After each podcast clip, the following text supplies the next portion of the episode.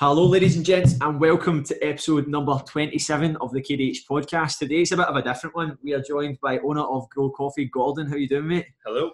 Good. Um, so it's a bit of a weird one as well. Me and Gordon are sat in the same room, and every podcast I've done is over Zoom. So it's a, it's a strange but It's like an actual conversation today. I hate Zoom meetings. Uh, yeah. No, I said to me, he was like, to me when I messaged him, he was like, um, can we make this in person rather than in on Zoom or that? Because it's not my sort of vibe. But no, it's good because it's actually like the actual conversation I, itself. I remember during the first lockdown and staff wanted to have a Zoom meeting. I was like, oh no. It's not my no, vibe. No, it's not my vibe. Yeah. Kind of shout at you directly through Zoom. Aye. So, um, mate, um, this this podcast today, everyone is basically the, the reason I got Gordon on. We've just been talking about this right before. It's the importance of having a vision and having a why. And for anyone that doesn't know, Gordon's going to give you a bit of an insight now to his story and like Gro Coffee itself. So, go for it, mate. What's your story? I mean, the story, I suppose it began, uh, I was at university, I was doing a degree in accountancy for six months, incidentally, and uh, quickly realised that uh, it just wasn't for me. And I was DJing at the time and started DJing, I was 16, 17 years old. And uh, got quite good at it, and new technology. CD recorders came about. Ended up in the Sunday Post with a CD recorder. I was like the first guy in Scotland to purchase a Aye. CD recorder. A C- blank CD was seven pounds at the time as well, uh, which is just mind blowing when you think where it ended up with mini discs and different stuff like that. And you'd I'd be going to the Archie's nightclub Aye. for the record fairs and sourcing old records, and then I was able to duplicate collections, employ people, and get that moving. And I could, as the entertainment company, it just really took off Yeah. and it done really well. And uh, but you were involved in an industry that was time was up the pub industry began to die on mass. nightclubs began to die on mass, and you know I enjoyed my time with that. But you can see the, the writing was on the wall, and you know I was approaching my thirties, and you just think to yourself, "Look, what's your dream? What do you want to do here? And you have to hustle your way out and get into a new business and some of your passions. And Yeah. I just always oh, loved coffee bars. I began to travel around about the world, and you'd been in Los Angeles and San Francisco and Paris, Gothenburg, and you'd be seeing different ways to do things, different ways to run businesses. And I thought, you know, God, this doesn't exist in Scotland, and I love coffee, and I couldn't understand why you couldn't get a coffee past five o'clock in the UK. And people come in to Gro now, and they go, "Oh, how did you come up with that idea?" You know, I said, "Well, it's things that I just wanted as a consumer. What do you want as when you're starting a business? What is it you want to happen?" Yeah. in that business. And uh, whether it's big comfy couches, armchairs, Yeah. open to 10 o'clock at night, you know, these were things that I wanted to happen as a consumer. And uh, so it took me a long time to save up some money uh, to get it going and different stuff like that. And we upcycled everything. Finally found an old bar in an Irvine Harbour that no one wanted. It was sitting unloved. And uh, See the weird thing is, mate, like you couldn't. That's the perfect spot for it, and you you have to be able to see that at the time. Because I remember, I remember it was the keys, wasn't was it? Cross Keys, yeah. I used to go there for twenty. Everybody did. and There was a lot of good memories, and I remember it even back in its heyday when you know Thursday night, Friday, Saturday night, and I suppose some of the people listening to this podcast, they'll remember fond memories. And I think some of the guys even done raves up into its final days out the, back door on a Sunday afternoon. Yeah, in the tiniest dance floor ever, man. Yeah. That wee tiny combo. And even when we first opened it, some people would come down and do a bit of live music uh, on a Saturday night. Yeah. uh, and it always got such a lovely atmosphere, even with just a handful of people in. It was a nice place to play. Uh, it was good. It was a good vibe to it. But I never even forget the surveyor coming to look at it, and he's like, "Do not buy this building." Yeah. Don't. He says it'll never work. He says it's not worth any kind of money. Uh, These things are just worthless. This is something I want to come on to. I will ask you about this as well. It's the immediately for the get go negativity. It's just like, and I know that's probably like it's it's it's I think as well, I was a wee bit kind of guilty of it as well uh, over the years. If you're starting up a business and you are looking for, you know, just the stars to align and everything to be perfect, you'll be waiting a long time. yeah And you can always find negativity and, and a reason not to do something. If you Yeah. want to sit and think about it too much, you'll find a reason not to do it. Yeah. And I would see sites for coffee bars and think, nah, nah. There was always a reason that it wasn't perfect. But with this one, I just felt everyone else was completely wrong. Aye. And this was perfect. I've literally just finished off the book of um, the founder of Starbucks, Yeah. um, Howard Schultz, Yeah. and he talks about exactly what you've said there. He went to Milan and when he started Starbucks, it was already a company, but they only distributed Mm-hmm. coffee. And then he was like, went to Milan, and he was like, "What are these espresso bars, coffee Yeah. bars?" And he was like, and what he described it as is what you've just said, the third place. So like having somewhere else that vision, Mhm. and like, and I think that's something that was probably like. Do you think that was when you had that vision in your head, and the, immediately going to a site and the quantity surveyors telling you that that's not going to work, and did Yeah. that, that's the thing that guides you through it. I, I remember as well one of the funniest things, and everybody said this as well. Uh, you might do okay in the summer, but in the winter you'll have no customers. Well, the winter turned out to be busier than the summer Yeah, because it turns out, and I was like, well, do people stop eating and drinking in the I know. winter?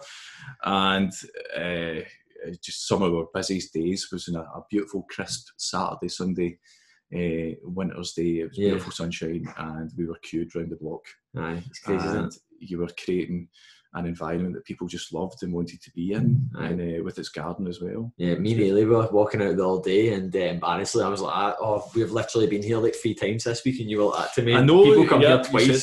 Some people come in the morning, they'll come in the afternoon as well. That's crazy? Uh, and to be fair, you know, before I opened up Gro Coffee, I would always be been Sainsbury's. It was the only place you could get a decent coffee Aye. uh, in Irvine. It had a good machine and it had good beans. And Yeah. It had a relatively comfy seat. And uh, it was open to 8 o'clock as Yeah. well. It's really been a pure coffee boom now, isn't it? Like, but it's, it is- Definitely. and I think that year with certain, like, especially right now, tier any North Ayrshire's, tier three cafes are still I think to be open. looking, you know, when we look back on it, we will have been very fortunate that we were a coffee bar Yeah, uh, to ride through, you know, coronavirus. yeah. Did you just have to like see with your alcohol license? Did you just have to give that up, or what was the script? Yeah, you that? just kind of relinquish it uh, officially, unofficially to Yeah. kind of keep going for that kind of few weeks where they done it. But there's a lot of things that they've introduced that I felt were unfair to the hospitality industry in general. definitely. You know, even to now, I've just left the shop and we can't put on background music.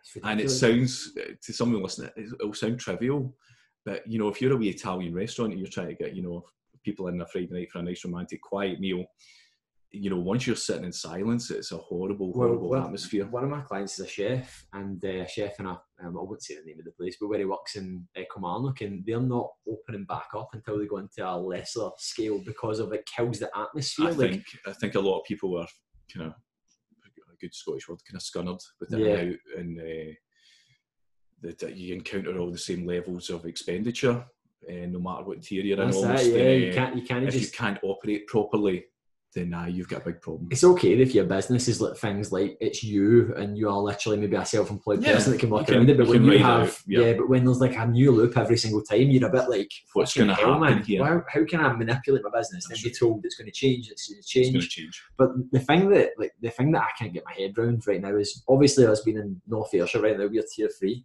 And obviously I've been into Gro quite a lot and it completely adheres to all the rules, everything you can do. How's that different to being in a gym?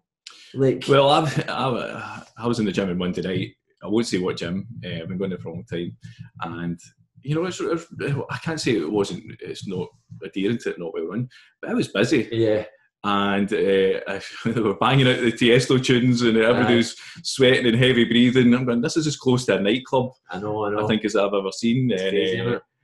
I can't say I felt unsafe or anything like. I felt fine, but um, I'm going. You think I can't put on a Christmas carol here? know. I keep laughing. Get Tiesto people, I keep laughing when people say things like the date, like, and I, I'm not like bashing gyms or anything, but people keep saying things like the data, the data, and I'm like, I've not seen anyone in a white lab coat in my gym. Do you know what I mean? I've not seen anyone in a cafe with a Yeah. white lab coat, and I Yeah. know that they've got track and trace and stuff, but you need, it's like any data, it's not going to be a hundred percent accurate. Correct. Do you know what I mean? Correct. Like you can't, it doesn't know. Like, and I think sometimes it's we as humans, we get this a lot as PTs and stuff. Like when you tell someone to track data, they get so hung up on it. Like one of my clients today going through a fat loss phase, and he's ticking all the boxes you need to do, and he's feeling great, and he was like. And I was like, right, you're doing it, and the- the progress is like noticeable, and it's it's not just about that; it's about everything else. But most folk look for gratification on the scales. Like, what's the difference in the weight? What's the difference? And you're like, does it really matter? Like, does it Yeah. really? You're like, ah, man, like just just do it. Like, do it. just do it. It's it's happening. Do you need gratification to lose two pounds? And I think sometimes that's like, I think that it, it ties in with this as well. And like you, what you're saying about your business, like so many folk people get focused on the outcome Yeah. rather than the process. And I think like you building your business, doing it, it's the process has been the full thing. It's been like I mean, like outcomes are things that. I mean, the thing about it as well is uh, a common question we get as we move along for different people is, uh, "What's your GP?" Which again, you should be aware of, you know, data and stuff like that. But you know, it's more to it than that. It's not just straightforward as you know, this day we made this amount of profit, and that's it, and that means success it's just not as black and white as that. It's not. I think like when people look at businesses sometimes and they look at like like what you were saying, like net profit, and you're all just like, what, what did you take in in total? Yeah. And it's like it's not that much. It's like you need to obviously. You know what about what about returning customers? Exactly. What yeah. happy customers? Yeah. Did you assess that? You know, it's not as simple as you know a big company turning going, oh, we hit our targets, we made the profit but what was the satisfaction of the customers? Exactly. Are they coming back long term? Talk about that a lot, and have you read before Simon Sinek's Start with the Why? No. That's a good book, and uh, basically he talks about a lot of big companies and that, and he talks about like Walmart when they started off in America, billion like years and years ago was like what a big big yeah. billion dollar company, and when the owner left, it started to over the years still obviously booming, but over the years it's went through ups and downs. We don't see these ups and downs yeah. because it's so big. It's like it might be that they closed down a number of branches, but they've had these ups and downs. But you look at the what happened, and it was because they lost their why, and it was like things like the boss back then only took like X amount as a pay, like a max yeah. salary. And then you look at the boss now earning yep. a bonus of two million dollars, and you're like, well, that's like they've lost their. their, their... I kind of look at. Uh, I used to be a big fan of Pret uh, and Starbucks to a certain extent. You know, I thought they were, were good companies. You know, yeah. even even back years ago. But you look at Pret now, I think it might be owned by Coca Cola or something yeah. like that. And, uh, they become too corporate. Too corporate. You know, you're looking at the offering of the cakes and stuff like that, and like they are pathetic. Yeah. Like beyond pathetic. Yeah. You're not even trying. Yeah. And it's like token gestures for stuff, and you can see how you know as these companies get bigger and bigger, that someone in an office makes a decision to cut quality here, there, and everywhere. Yeah. Because if you trim two pence off this cake or sausage roll or something, you save you know, you yeah. know nine hundred thousand pounds this year. So they go, that's a great idea. Yeah. And before you know it, you've just cut everything. And sometimes you know when a company begins to struggle, they cut more. Yeah. They cut more. And you cannot cut your way to success. That's, That's impossible. It, and you should actually do the opposite. you should double back and go focus on your why, get your principles sorted. Yeah. And we've done like that to a certain extent as well you know, as we begin to take that leap to the second site and third site, you know. Where's the third site, by the way? no, no, got it yet. Got it. I'll just leave that. I was actually standing in a field yesterday. Yeah. Uh, in the outskirts of Kilmarnock. Uh, oh, hint. going, is this good for a drive through? And I'm standing with Joey Grow, and she's running about the field, and I'm just up to my knees in mud. I don't know about this, and uh, I was thinking about it. I think there's a few options, so yeah. uh, I would love to get a drive-through ah, uh, and make it just really cool. Mm, Your fresh bread, fresh juices. That's my next level. That's, that's my dream to get to. Mate, it's good. Yeah. See that I think like what we were saying there about these big places, like when they do, it's another thing. It's that they've lost that why they're, they're focusing on the outcome. The outcome becomes data, like oh, how much money have we You're made? totally correct. That, but You're we, totally need, correct. and we need to stop doing like in a lot of places do do that, and then they lose they lose sight of what they're doing. And in reading that book that I read about, I'm not like bashing Howard Schultz on the X on a Starbucks, but they were saying, oh, and, and we do this and we do that. I was like, if you've got 18,000 shops in mm-hmm. one country, there's no way you can keep tabs on that, man. You no, can't, like, absolutely not. There's going to be like, you can't say that every single person that works in one of these places is absolutely happy. Whereas you cannot, what, what would you see in your, would you see like, oh, this is a big, big question, but if you were to scale it, would you have a limitation of where you would take it to in regards to, do you have a vision for where it would like to go? the vision is uh, again. I have a dream that to go, run along parallel with expansion is a beautiful depot. Yeah, where everything is controlled. Aye. And the same way I'm sitting saying, you know, Starbucks and Pret, you look at the quality standards just diminish, whether it's out, probably outsourced, obviously, uh, but the standards are just crap you can see it can still be done because look at even look at supermarkets that look at like Marks and Spencers they I keep a, a, high standard. Well, Marks and Spencers, you know, back in back decades, they had rigorous quality control yeah. for all suppliers. They would send people to check it, which is why Marks and Spencers was held in such high regard by people. It's not maybe not something you went in and done your full weekly shop. Aye, you went and bought key items for your Sunday. Uh, that was, you know, the pies and everything were beautifully made and controlled and assessed, and they had to be a certain level to make it onto a Marks and Spencer's shelf. And I think that's where you got to come from. Yeah. I think once you lose that, you I've something in Glasgow Airport a few times at Starbucks and you're starving, you look for something to eat, Aye. and you look at the crap wee brownies and stuff like that, and hmm. you often wonder why though. You think it'd be the opposite for a big company. You think you've got the power to do to do whatever you can want. You know, why is your stuff not awesome? Yeah. Why is it not on a different level? I don't understand this. And It's what happens. It's easy, isn't it? I remember when I used to be in the Air Force, man, we, we used to get food and we lived next to a fishing village in the base that I was on and they done like fish and chips on a Friday and it was just fucking awful, man. It was obviously mass produced from Yep. the depot, but you're Yep. like, just outsourcing wee things for areas is a smarter move, isn't it? But like, yeah, folk don't think like that, do they? They Do don't think like that. And I remember Starbucks actually, they had bought a, a London company called Princi, P R I N C I. And if you're down in London, it's in Soho, yeah. and it's this beautiful handmade bakery. It's really done well, and it was to be the guy that runs it was to be brought in to help with Starbucks had launched a higher brand, a shop, Yeah. but I don't think it ever materialised for whatever reason. Yeah, Aye. Um, what so see to give anyone listening an idea right now, what's the I, I want to know this as well, that on a day to day, week to week basis, how many people do you get coming in the shop to the, to understand the volume of this? Well, uh, going by the kind of drink sales, that's how we kind of estimate the Yeah. amount of drinks so, sold. Because most people just buy one, and uh, and then we add on maybe ten percent for people that drink water. It would be about about three and a half thousand per week. Fucking hell, I man. know, That's it- crazy, it, isn't it? it was actually bizarre. That's mental, isn't it? Um, and that's why we just we try and turn tables as quickly as possible. There's a lot of staff. Like uh, on a Saturday, there's probably 18 to 20 staff Yeah. at one point uh, between the upstairs kitchen, How have you found? dishwasher, Yeah. uh, front of house. Yeah. Yeah. How have you found building that team out? Has that been a challenge? Has that been a big That's learning? taken five years. Yeah. Aye, that's hard, it's so difficult. I think that's some of the challenges. Uh, I'm really against people writing negative reviews, not just because I grow and I've had millions. Uh, and it's something that I done before I open Gro. I and some of the things I regret deeply in life is writing any negative review. you know how effective it is. talk yeah. about karma coming back to bite you, Yeah, and yeah, it did. yeah.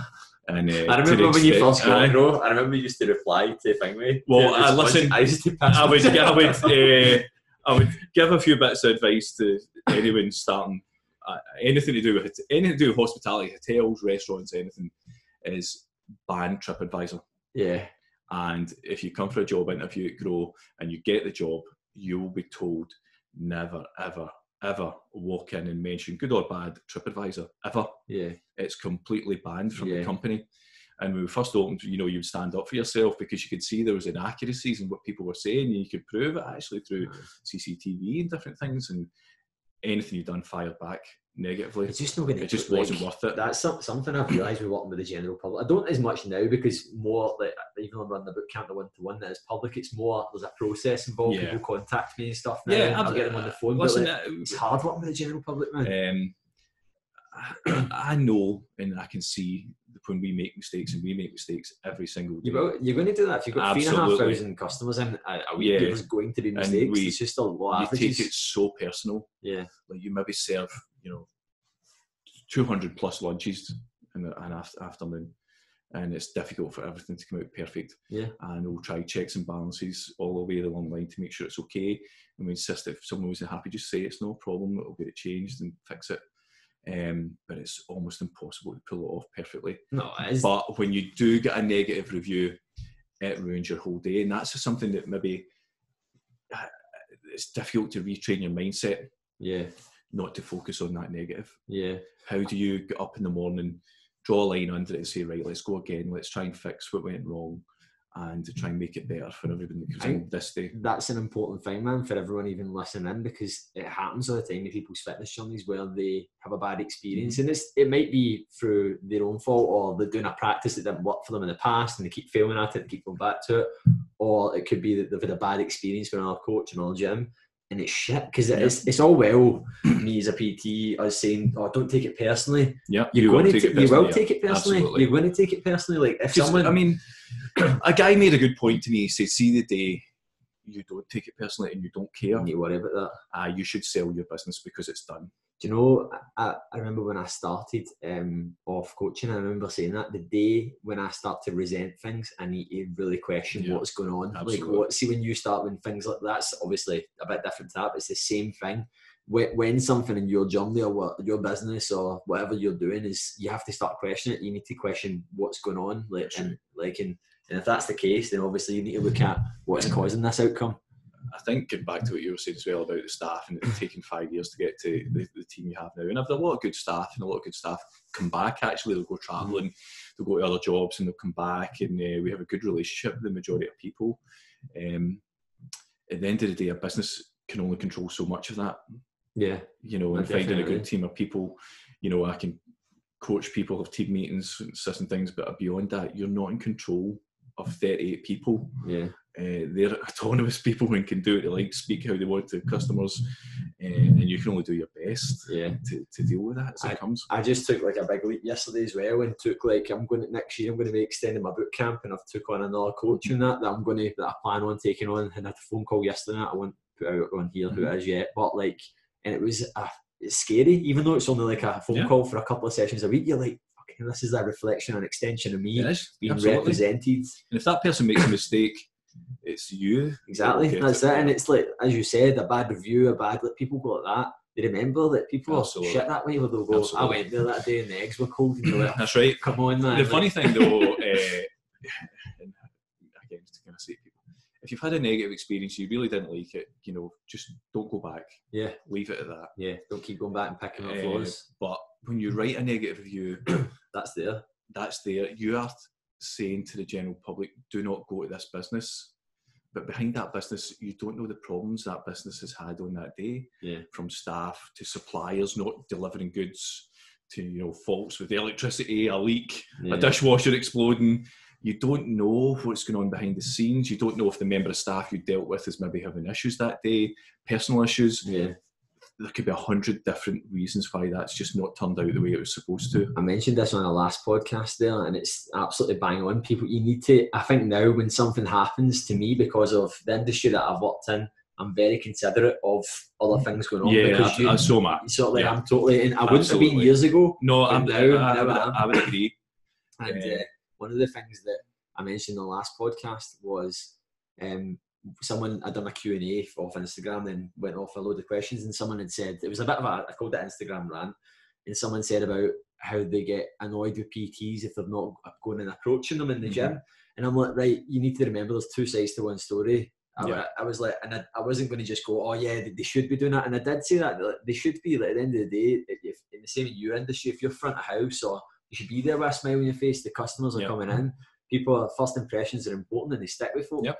But at the same time, you need to remember that that person could have been having a fucking awful day. Yeah. You might have had five complaints back to back. You might have lost three Yep. long term customers. You might have had a, a leak in the roof that destroyed That's your saying. You don't know what's going on. Uh, uh, every day you walk in, and Yeah. it's a new set of challenges. And, Yeah. It teaches you like a lot of like just to respect a lot of like respect having your own business. Oh, I mean, it? I now find that a form of counselling, uh, meeting other people involved in the industry. yeah, Uh, you know, I've got a lot of empathy for people. It's so difficult, you know, whether you're a, a, a tiny cafe or a bigger restaurant, uh, and even other self-employed people. No, no matter what industry you're in, you're dealing with the public. You, you have the same Yeah. challenges. people don't realize as well is like, and I think right now we're seeing like it's hard because it's an awful time right now because of what's going on. Like, Yeah. and I think yesterday was we were talking about this right before was one of the first days that I really felt the effects of. I've been quite sort of solid minded throughout this. I've been folk have even said, "How have you been? Okay, you're always so motivated, all that part of." But I'm, it's not that I'm always motivated. I just know to keep going. But yesterday, like it was, it, obviously the same, burning the candle at both ends. I've been burning the candle at one end for the past year, and for that, it's obviously I've, I've felt it and stuff. So it's I think you, you do become, you need to become more understanding. So what's going on behind closed doors, and I think having your own business, you you do It learn. opens your eyes. It opens your eyes to be like, fuck that person could be having a really shit day. Do you know what I mean? Like, and they're just sitting there smiling. I think uh, I think a restaurant would have had to set me on fire before I would really complain. Yeah, I know, I know. It's, I, I think and it does. It teaches you that. You don't really worry about things because you're Yeah. like, oh, if I've had bad, and like, but see, to be honest, like, I've had loads of coaches on here, athletes, different people, Yeah. uh, like dietitians, and one of the things we're saying about lockdown, it's it's taught us how to be chameleons, how to adapt. You know what I mean? How to be like. Because you know what I mean, like, you're never going to really be like nothing's going to come at your business now after this. It could probably be any worse than a pandemic. You No, I mean? wouldn't Like, think so. No. uh, like a flood, you know what I mean? Like a like a typh- like a tsunami or something like that. That's it. But I was laughing the other day before I came up here because you think everything's going to go wrong. And last Sunday, from four o'clock, two Sundays ago, from four o'clock onwards, I stood in the kitchen area next to the dishwasher because we could smell something burning. Couldn't see what it was. Aye, Couldn't see what it was. Could, Oh, I can smell plastic burning from somewhere. And I'm going, oh my god, what is happening here? aye, And the place is mobbed, and I cannot see anything. yeah, I, I can smell something. I don't know what it is aye, and uh, you're going, oh my god, what is happening? And uh, you stand there in tender hooks. So for three hours, I'm standing in the dishwash area looking for a flame to appear from somewhere. And fire extinguisher in your hood. well, I did, yeah. I was checking when we were all getting ready. I'm going, I just do not understand this at all. What's happening? And it turned out it was actually the three phase supply from the outside the building yeah, was overloading one of the fuses that was uh, at the junction box, and it eventually midweek it blew. Uh, and, it, and thankfully Scottish Power came out in half an hour, and they were pretty amazing, and they fixed it all. But that's what that was, and And that was the, a your great, business hanging by a thread. there. great example of. Oh my God! Yeah. What are we doing here? This is just a new thing that's never happened before. know, Is this building going to burst into flames? What is going to happen this next few minutes? It's crazy. And you sit there in tenterhooks, it? Aye. and uh, you're just like hustle. Have you had any issues with the Ayr place yet? Or is that all going smoothly? Ayr place is just again, it brings a whole new set of issues. You, the biggest issue, funnily enough, and maybe some experts are listening to this can help me out. Uh, we painted the Frank and Benny sign, but You still see it? you can still see it. Aye. And so we start thinking, oh my god, what are we going to do here? Because if you have to render the building again, it's Yeah. going to be astronomical Yeah, because it's big area. yeah. And uh, so a few people have said you have to try sanding it. Let's try sanding it Yeah. first. Uh, so might need to get a cherry picker and send my brother up with a, an electric sander and just see if that works. Aye. Um, that's been the first issue. Second one, coronavirus. The windows are taking a bit longer, so they're not coming to mid January. Um, Because there's a big backlog of things, isn't big there? backlog of things, you start encountering the problems. Apart from that, the building's in pretty good condition. we just need to get it replastered, pick designs, stuff like that. Yeah. And, Are uh, you going to go for like a similar layout of that? to what you've Exact same vibe. Yeah, yeah. exact same vibe. You're going to get a big armchair, dog friendly, kids library, kids play facility outside, um, and just once again, It's got that wee bit of space at the Ah, side. so well. yeah, I'm going to steal a bit of land. Yeah. um, we just want to create that home from home vibe again and just try and replicate it. That's good, man. It's a good. Yeah. It's, Frankie and Benny's proper went to the shitter, isn't it, man? It's still going. Is it? Yeah, it still exists. It was the, it was the restaurant group that it took. as well. And what was that? I think it was five, six months of negotiations. Is it? Uh, obviously, they were going through big issues at the time. It's a decent building though, isn't it? Because it's not even that old. We would never get that building in Yeah. a normal circumstance ever. Yeah. And the agent in London said that. He said, "Look, you've popped up at the right time. You're hmm. ready to complete." And even at the last second, when we were doing the paperwork, they said the higher offers came in Friday afternoon, and he's like, "Do you want to go higher?" We'd done all, all our paperwork, done everything correctly. It was all finished. Do you want to go higher? And I said, "Oh no, no, just leave it at that." He said, "Oh, you probably still get it. You probably still get it.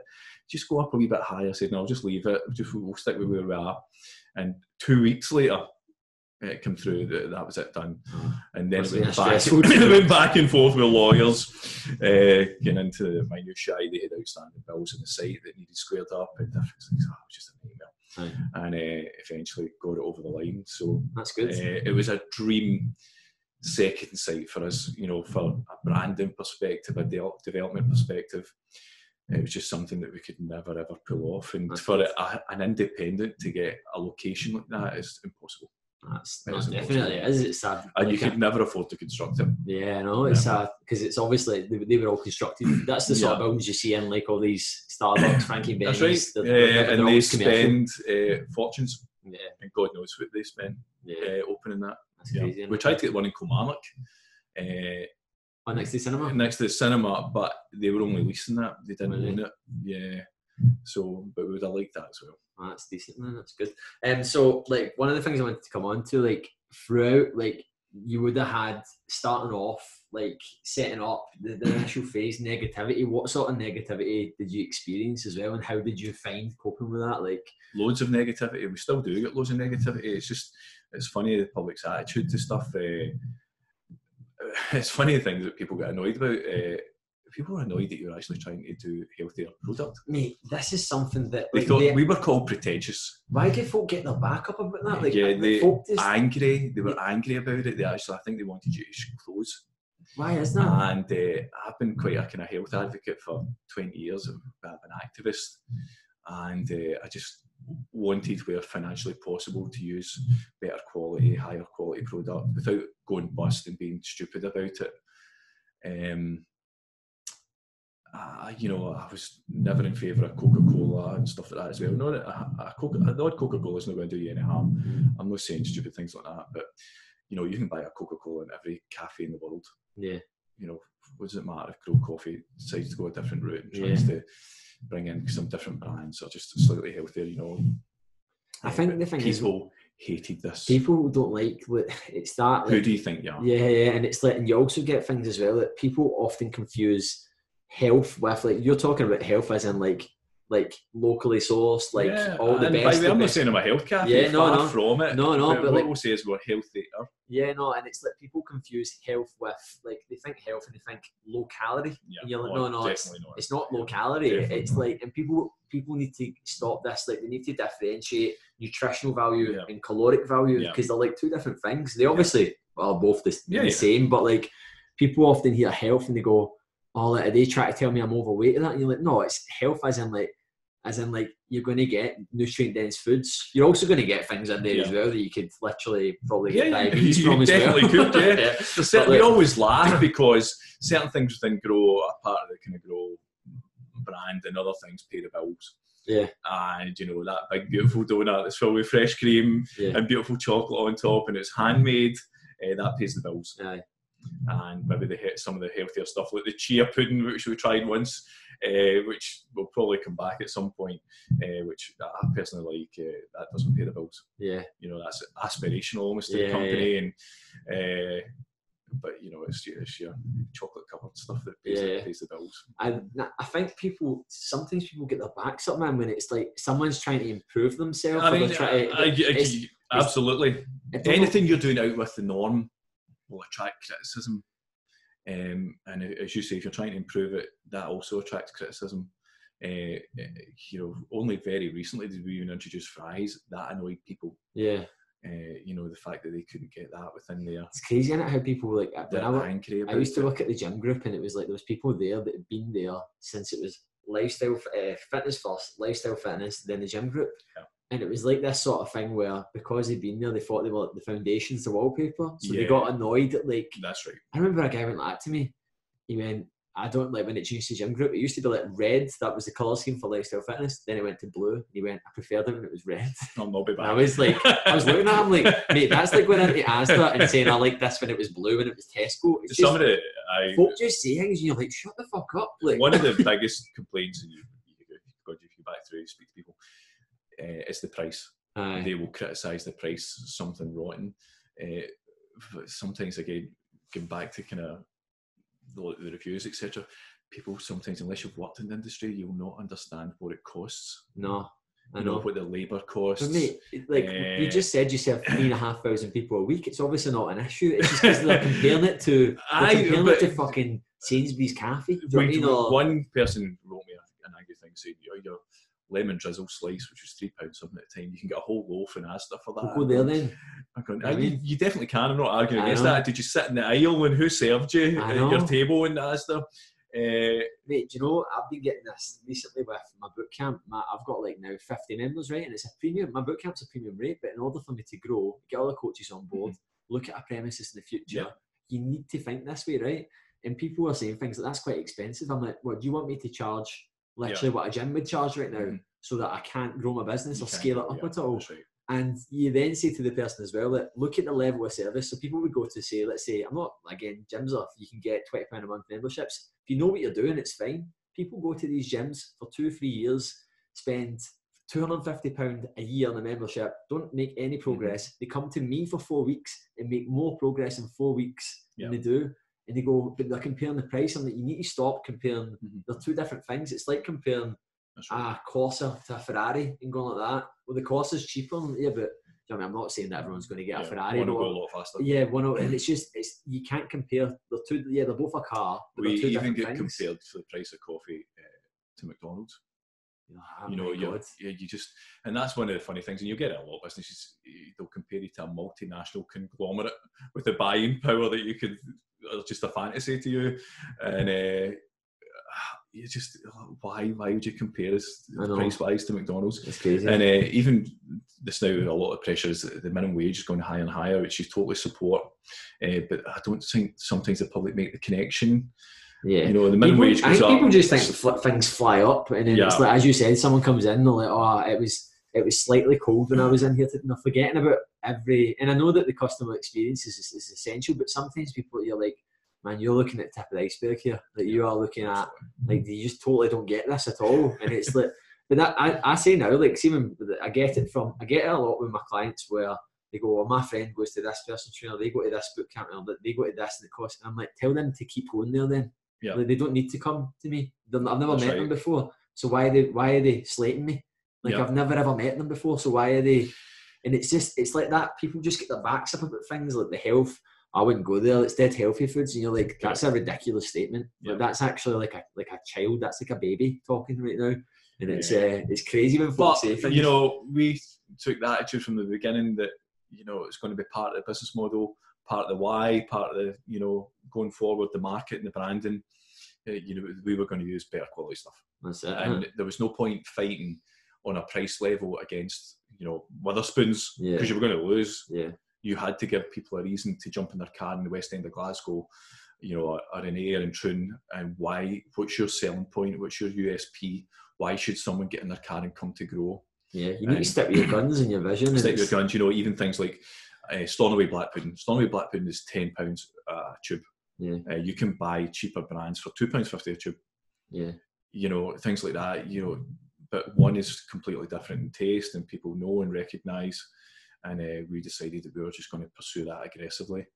And uh, our eggs, we use only organic, free range eggs yeah, from Scotland, and uh, they're bigger, better, yeah. but they are three times the price. I think people like what you've looked at is from like a you've had a vision there, stuck to it, and people do this as well. Like the, the, they compare things on a scale of like gross volume of things, when they go, "Oh, like this costs this much money," or like, you get it a lot with personal trainers where they go, "Oh, I'll just charge fifteen pound a session," and then you go, "Right, the problem is never getting busy for a decent coach." Correct. Yeah. And then what they'll find is very quickly is they'll be doing triple the workload of someone else's, correct. and then you're like, Busy full. busy full. Busy That's full, it. Yeah, yeah. they look really, really full. But and it's the same with that. Like, yeah, you could look at the initial cost of things. That was expensive to to do that. But the thing is, if you've got a cute packed out Yeah. restaurant, you're like, that's why. You know what I mean, And, uh, you know, I remember my dad saying it as well. You know, um, you think to yourself, you know, some of the stuff we actually don't charge enough. yeah, Like, so I think uh, for a big breakfast at Gro Coffee, I think the actual cost is getting to like four pounds yeah, in cost alone just for the ingredients. yeah. Uh, And you've obviously got your staff and all sort that staff yeah. and everything beyond that as well. And technically, you know, if you're going by the laws of the rules of catering, that should be a lot more expensive. Sure, it's we're what charging. about 50, But 60%, as my dad says, he says, "Look, you're busy.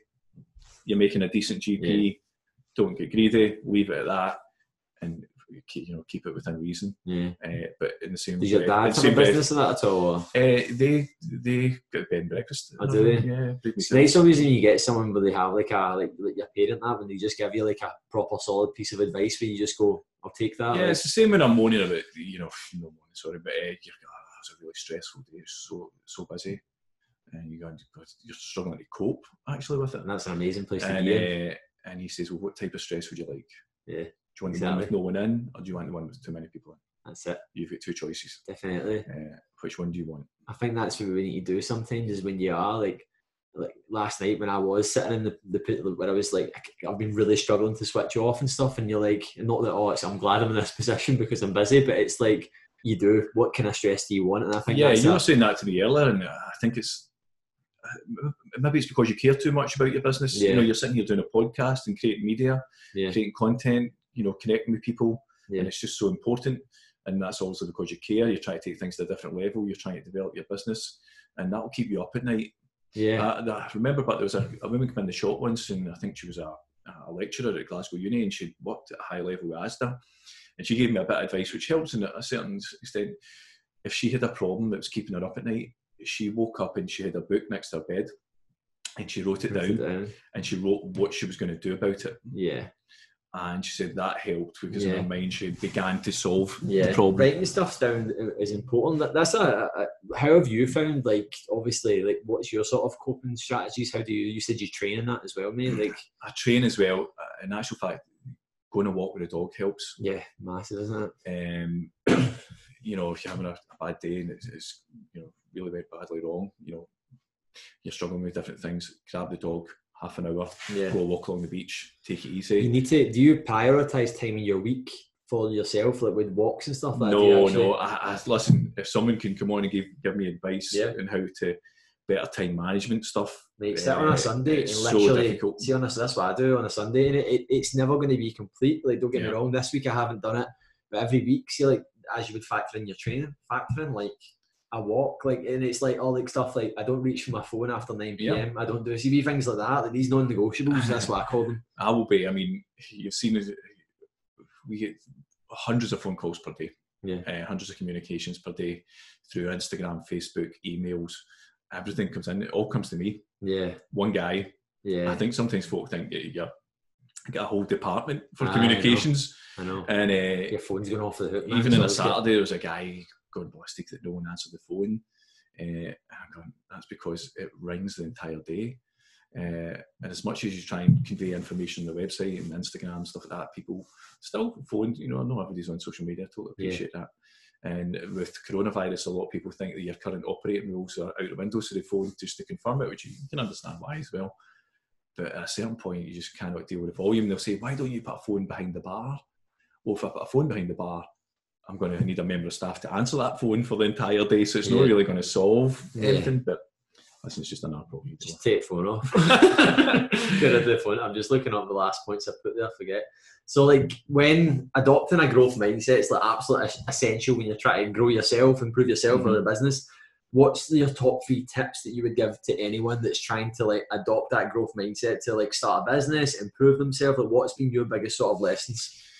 I would think at a certain point, rule number one is you, you certain at a certain point you just have to go for it. Yeah. Don't let fear dominate what you're going to do. There'll Yeah. never be a perfect time. There'll never be a perfect situation. You'll never have a perfect bank balance and stuff like that. And uh, at a certain point, you just have to take a leap Yeah, and go for it. And then work out what what is your principles. What is it? What is it you're going to do here? And as you say, it comes back to the why factor. Yeah. You know, what do you want to achieve? What do you want to hope to get from it? And stick to that. yeah, You know, I'm not saying you can't. Obviously, you deviate. You deal with what happens in different problems. yeah. Things that things go arms and legs, don't they? And you, you things come- go arms and legs. And then don't let the negativity get to you. You'll deal. You'll get negativity from people, from problems, different things. But even look at us like talking about it today in a way that at the time the things that we've spoken about probably really but, but we're sitting Mm. laughing about it because we've got we've now got experience. you know, you, know. you you're talking about your friend Ryan, who's got his own businesses, and I meet Ryan constantly, and I meet other people involved in the industry and other people that are self-employed, uh, and it's almost a form of counselling. yeah, It truly is. Yeah. You meet people, and it lets things in a perspective, and you realise people have the same issues, the same problems. And uh, we have a kind of laughable phrase at work now, where we, you know, things have went wrong. No one died yeah, line under it, it, yeah. new day, sunrise, let's go again, let's fix the problems, let's try and improve. And genuinely, every day, we will try and improve something. yeah, And it could be furniture, it could be lighting, it could be the Yeah. garden, which we just done. Every day, we try and improve what, what we offer to Yeah. people. And we don't also, even though Gro is busy, we do not take anyone for granted yeah, we don't assume that you know you're going to be busy the following day. Every day is a new day, and we work just as hard. yeah, You know, we've had record-breaking Sundays sales, just cannot get any higher. And we'll have a Sunday night, kind of ten minutes, where we try and think of everything that went wrong. I And we reflect. up- reflect. go. That's so and we wake up on the. Monday morning after having record sales and think, how do we do it better? That's it, man. We do not take anyone for granted. And I think it's this sort of difference between like being critically, like so what you're doing there, being like a critic on yourself and not giving yourself a hard time. Yeah. And like it's that's absolutely essential. Like you and then but then like the other day, I went swimming. I'm training for an Ironman now, and um, I went in the pool to do actual swimming for the first time, and I can swim pretty decent. Yeah. And and my breathing, I don't have the breathing technique because I've never been an actual competitive or someone that does it properly. And he was like, "You're giving yourself a hard time." I was like, "I'm, I'm not though, because I totally know in a couple of weeks I'll get it."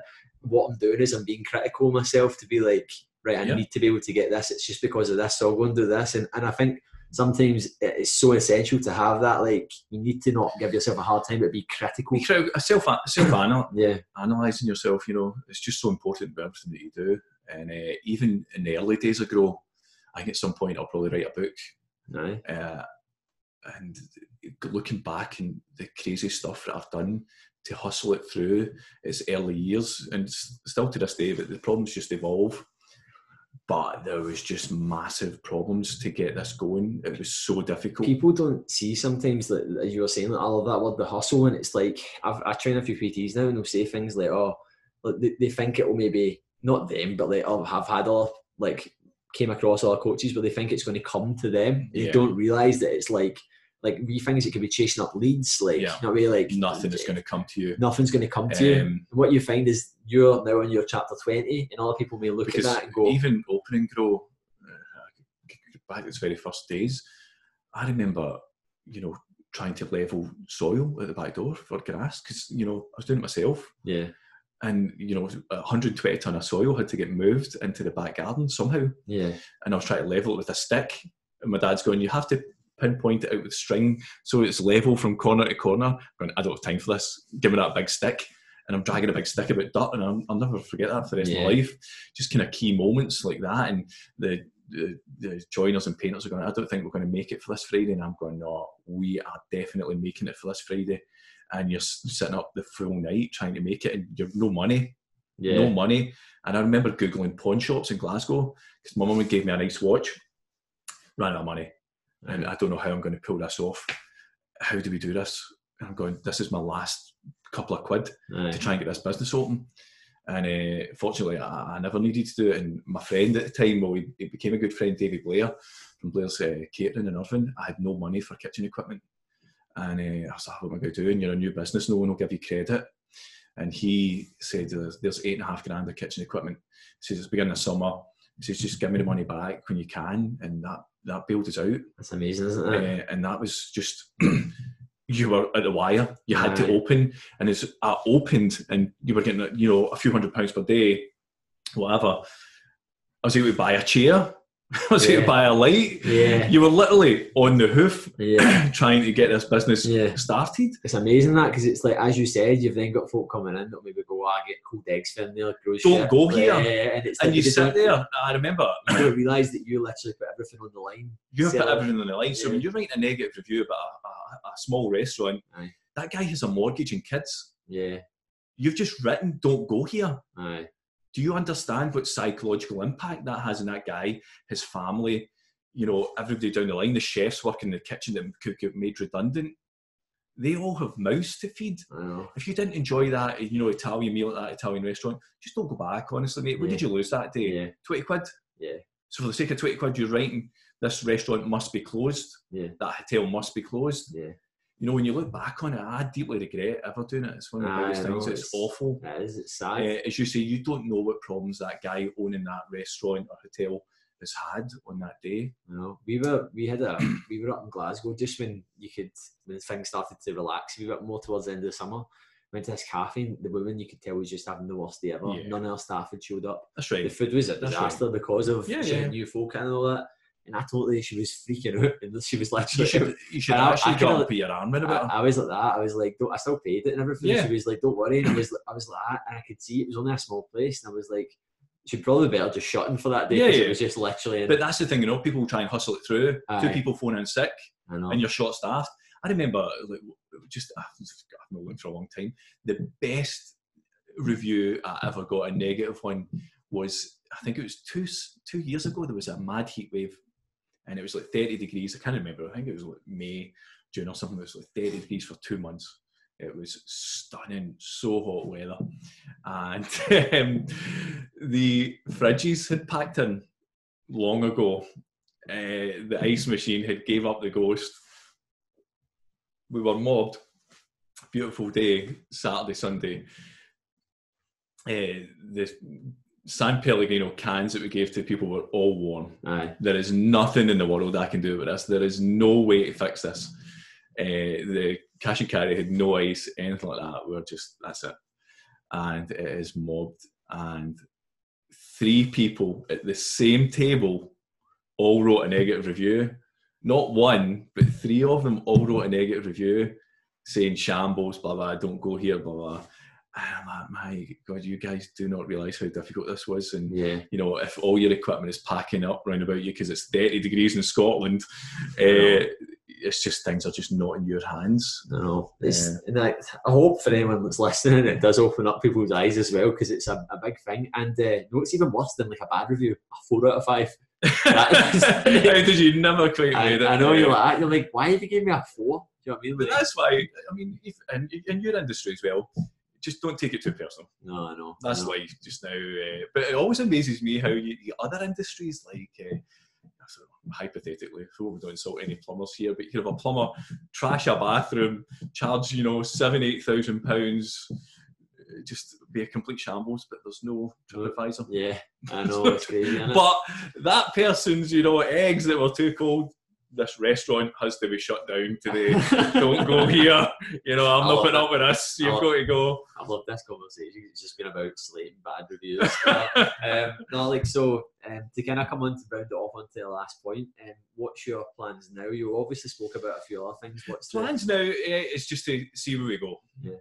So even when people were coming to Gro from other companies to work, it was always seen as a project. Yeah, They believed in it. People believed in it. Our customers believed in it to a certain extent. So you get a bit emotional sometimes because people, even through bad times, just show you, like even like yourself, you Yeah. should, that's support. yeah, It's not just custom. It's not just somebody giving you money. yeah, It's somebody believing in what you're doing. Yeah. It means the world to you. And uh, you know whether it's a wee old woman and having a cappuccino, or whether it's you know an influencer now come in as you get quite a lot. Everybody gets treated totally identical. And uh, you know when someone says a few words or sends me a private message saying they've had a nice time and it was great and they loved it. or just you have no idea what that means to a small company. yeah, See, taking a few minutes just to, you know, say what you enjoyed and stuff like that, it just means everything to them. Yeah. So, people believing in your project, staff can no longer believing in your project, and now it's time. Customers have demanded a second site yeah, uh, for you know a good few years now. They want to see it progress, yeah, and you know we'll go for that now. And with the Ayr one coming up, hopefully early in the, the beginning of 2021, and hopefully get the, the third site shortly after, either in Glasgow or um, perhaps another one in Ayrshire drive through. yeah. Uh, just looking to see what's available in the Yeah. next few months. There's people that come down all the way from Glasgow all the time. To Edinburgh, to, Dundee, yeah, everything. crazy, isn't it? And uh, again, trying to improve the consistency and the quality. Yeah. It's so important to me and it means a lot. And uh, that's the kind of goals for Gro. But beyond the restaurants now, it's about brand development. Yeah, It's about the Gro brand. And where does that go? yeah, and we have people who want to invest. We've had that for a long time who like what you do and they would like to get involved. Uh, but we just felt it was never the right time. Hopefully, in the next few years, once we prove a kind of small business model of the three, four sites and the depot and different improved bakery and different improved aspects, that you can turn around and say, right, what is it Gro becomes at this point? yeah. What do we do? No, no. Um, sorry, I thought I just paused that there. Uh, no, um, I like that as well, mate, because it's literally not like a lot of folk. Again, what we've just been talking about, it's not an outcome; it's the process, it's, It's the the things. process, it's and then what will happen is the byproduct is you get other places, you get your drive-through, all these I things. think will that's happen. as well, you know, I never wanted a set career. yeah, I never wanted to know that this was it. yeah, Uh, and a lot of people love that. They love the kind of settled lifestyle. They want to know exactly where their next paycheck's coming from. And I was just like, well, we'll just see what happens. You're not, taught, you're not taught that for school. I was listening to a podcast with. Do you, do you follow Wim Hof at all? The Iceman. no. He's a Dutch guy. He's like literally proven so much. Like he's, you should follow him. He's really, really good. And he was on a uh, guy's podcast, James English, and they were having this conversation about like the way that like life is. It's just you have to go down this mold. You're not told about entrepreneurship. Yeah, yeah. You're not told about running your own business. You're not told about. It's just go and get Yep. this job, and then there's loads of unhappy. And all I've I've met so many unhappy people in jobs. where they're trying to better themselves. And it's the, the, the brutal answer is that it's their job that's making them fucking miserable. Correct. Because they're miserable, their, their body's in a bad shape, their mental health's in a bad shape. It's not just that, but like it's it's all these things, and I think we're just led to go do that because that's what other folk do. I never, I would like the freedom to travel. Yeah, And a Tuesday morning, wake up and go, I can just go anywhere. yeah, and I, I'm not very materialistic at all. Uh, but I never wanted to know that it wasn't possible. yeah, You know, I, have no aspirations of anything, a Ferrari or anything like that. But I wanted to know that you couldn't yeah. No, I know definitely, and I think uh, that- to li- to limit yourself Yeah. life wise. But again, the flip side of that is a lot of people want they've got kids, they've got families, they've got responsibilities. Whereas it's just me and the dog. So Yeah. No, no. no matter what happens, I think we'll be all right. No, no, that's quite right. It's a good. That's been an aspect. uh, We've booked up a holiday next year, and that was Yeah. a goal for me to go away. My my business to still turn over. Yeah, money. that was a, absolutely, That was a yeah. business goal for Yeah. me, so I'm glad that's going ahead. But um, to finish it off there, mate, thank you very much for No- coming on the podcast today. Do it again anytime. No, no, it was a good chat, man. And like, I know that a lot of people will tune into this because obviously, like, it's such a it's a fitness podcast with a, a cafe on it, but it's like it's just uh, folk always we always laugh about Gro and you know people would compliment it and I'm going listen it's home from home yeah, the theory behind Gro is that uh, you come in put your feet up you drop crumbs uh, your dog runs about that's what was laughable when somebody wrote it's so pretentious like, there's people come in here in their pajamas. sometimes and uh, it just makes me laugh and I'm going you may actually get sent to Tesco's if I'm running out of stuff at some point I may ask you to go get us some uh, Black's hot chocolate and stuff like that that's the kind of type of business it is. It's just, you know, we don't have uniforms, stuff as well, which is also an important thing for us. We just love people to show personalities. We believe in freedom and people being open and uh, showing off their kind of characteristics. And, uh, and the same with customers. We have a wide array of customers that everyone is welcome. man. I, It's, lo- a, I love it as well. It's, it's a, a, good place. beautiful place where you just come in anytime, day or night, put your feet up and relax. Aye. If you haven't been, guys, definitely get yourself there. Um, and as well, so if you have been tuning in today, make sure that you screenshot the podcast and tag both KDH Personal Training and Gro Coffee, and then we can share the message and get out there more. Yep. Anyway, guys, catch Thank you in a you. bit. Bye bye. Bye.